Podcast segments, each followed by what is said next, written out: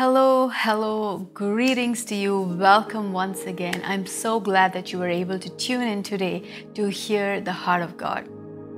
Worthy is your name, Jesus. You deserve the praise.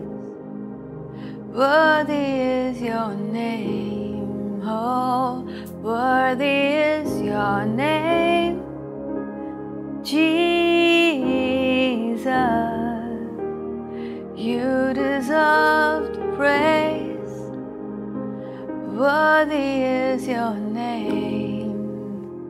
I want to talk to you from the book of 2 Samuel, chapter 12. The Lord struck the baby that Uriah's wife had born to David, and he became deathly ill. David pleaded with God for the boy he fasted, went home, and spent the night lying on the ground. The elders of his house stood beside him to get him up from the ground, but he was unwilling and would not eat anything with them. I'm going to skip to verse 19. When David saw that his servants were whispering to each other, he guessed that the baby was dead. So he asked his servants, Is the baby dead? He is dead, they replied. Then David got up from the ground. He washed, anointed himself, changed his clothes, went to the Lord's house, and worshipped. Then he went home and requested something to eat. So they served him food, and he ate. His servants asked him, Why have you done this? While the baby was alive, you fasted and wept, but when he died, you got up and ate food. He answered, While the baby was alive, I fasted and wept because I thought, who knows, the Lord may be gracious to me and let him live. But now that he is dead, why should I fast? Can I bring him back again? I will go to him, but he will never return to me. So, here, if you notice that David found out that his son was seriously ill, and so he went on a fast and he was believing and praying for a miracle. And on the seventh day, the child died. And when he found out that the child died, the Bible says that he got up from the ground. That's the first thing he did. He got up from the ground, he washed and anointed himself, changed his clothes, went to the Lord's house, and worshipped. And then he went home and requested something to eat. So they served him food and he ate.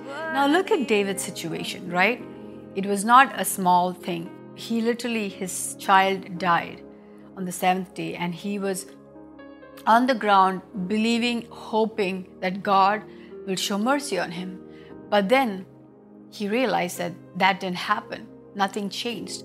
So instead of him staying on the ground, instead of him being more depressed, instead of him allowing that situation to define him, instead of him being angry with God, instead of him pointing fingers at God, obviously he was wrong, but he was hoping that God would give him a chance. But instead of him focusing on all the negativity and all the sins that he made and all the mess he did because of that that led to the consequence of the death of his child what did he do as soon as he found out that okay it's over there is no point of me sulking. There is no point of me being depressed. There is no point of me being on the ground. In life we will be met with situations that sometimes we can't change.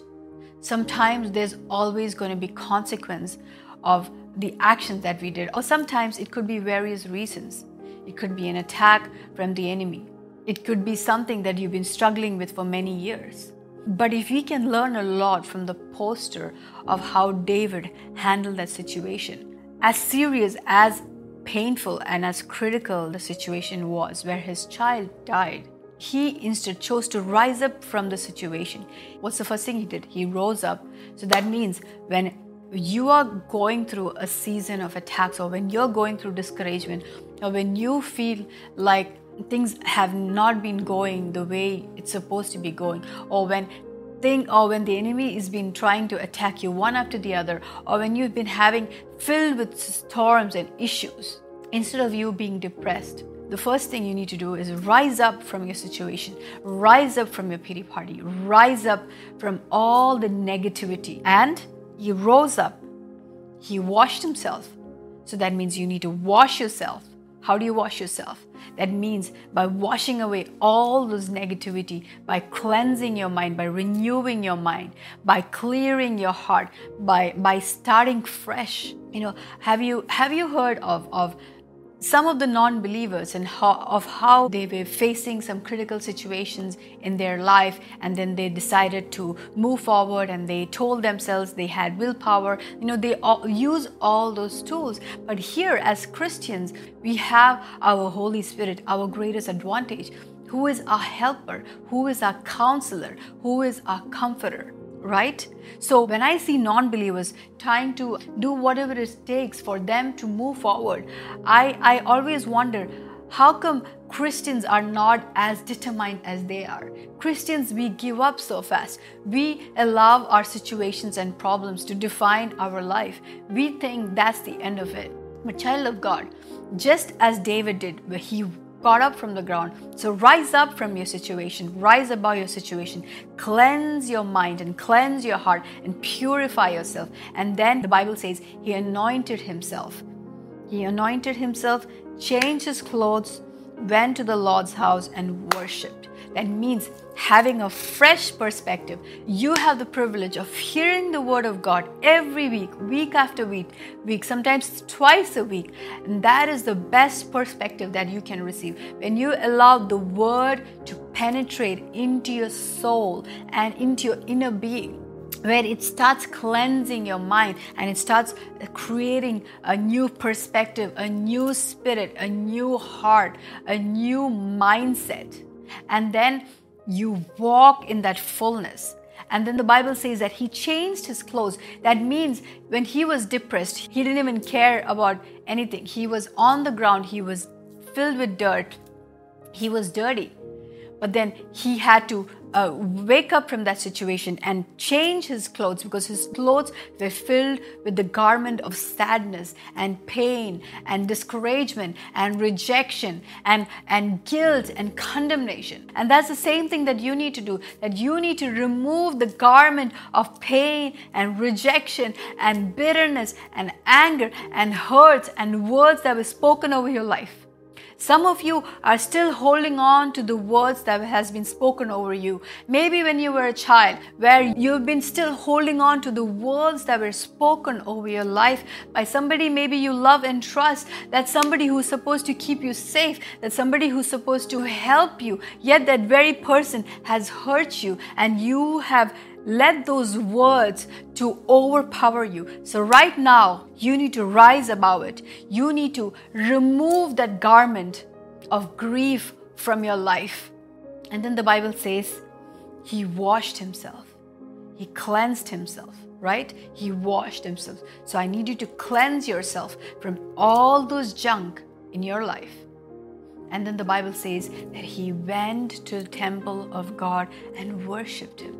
But your child just died.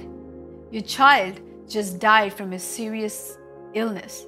And you are going to the temple and worshiping God.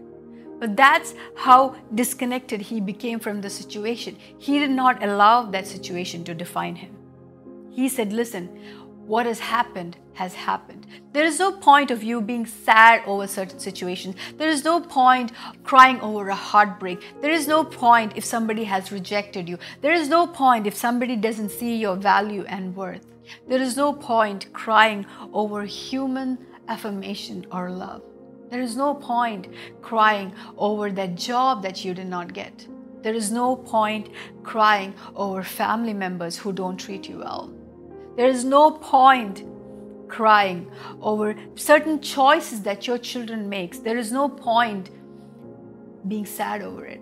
But instead, you need to rise above that situation and go to the temple of God, go to the house of God and worship your King because He is your King and your God, irrespective of what happens in your life.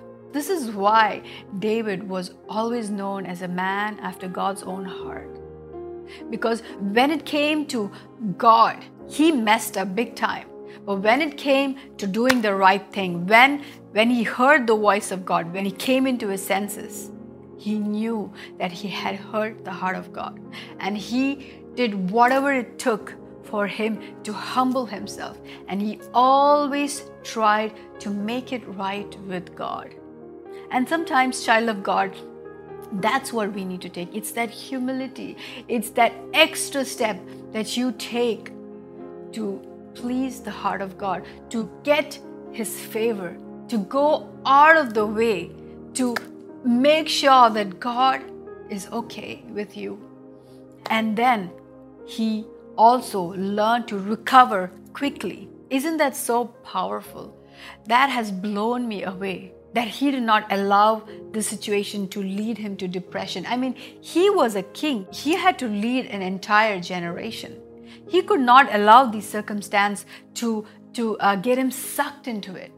But here we are holding on to incidents that happened 10 years ago, 5 years ago, 20 years ago. We are still holding on to them instead of us moving forward. Because at the end of the day, God is still your God. He is still in control. He is still on the throne. I've heard Kathryn Kuhlman say this and I love it. She said, As long as God is still on the throne, as long as God is still on the throne, everything will be okay. Everything will be taken care of. It's a child of God. Let me tell you this as long as God is still on the throne, as long as your eyes are fixed on Him, everything is going to be okay. Everything is going to be fine. I hope that this word has blessed you. When David lost his child, what did he rose up, washed himself, he anointed himself, he changed his clothes, and he went to the temple of God and worshipped him. Child of God, I need you to rise above your situation, rise above your negativity, rise above that cloud, that gloomy cloud that has been holding you down. Rise above it and walk with confidence, walk with fullness, walk knowing that there is a God who will forgive your sins. There is a God who loves you unconditionally. There is a God who will strengthen you through the process. And don't let any of your situation stop you from worshiping Him, stop you from connecting to Him. It's very easy for us to blame God and blame um, men of God and blame the church and blame everything. It's very easy to do that. That's the easy way out. But we need to stand up. We need to be firm. We need to stop bl- putting blames on everyone else and rise up and say, No, enough is enough, devil. I've had enough of the enemy trying to take over, trying to trap me, trying to choke me. Enough is enough. I shall rise up. I shall wash away from these lies of the enemy. I shall remove the garment of pain and rejection and suffering. And I shall cleanse myself. I shall allow the word to penetrate into my soul, where I'll be defined by the word, by what God says about me. Not my situation, not my circumstances, not my family members, not my loved ones, but what God says about me. And I shall anoint myself and I shall walk in boldness to the throne room of grace and I shall worship my King all the days of my life. He snapped out of his situation, he rose above it Arise and shine, for the light has come, and the glory of the Lord rises upon you. God bless you. Shalom.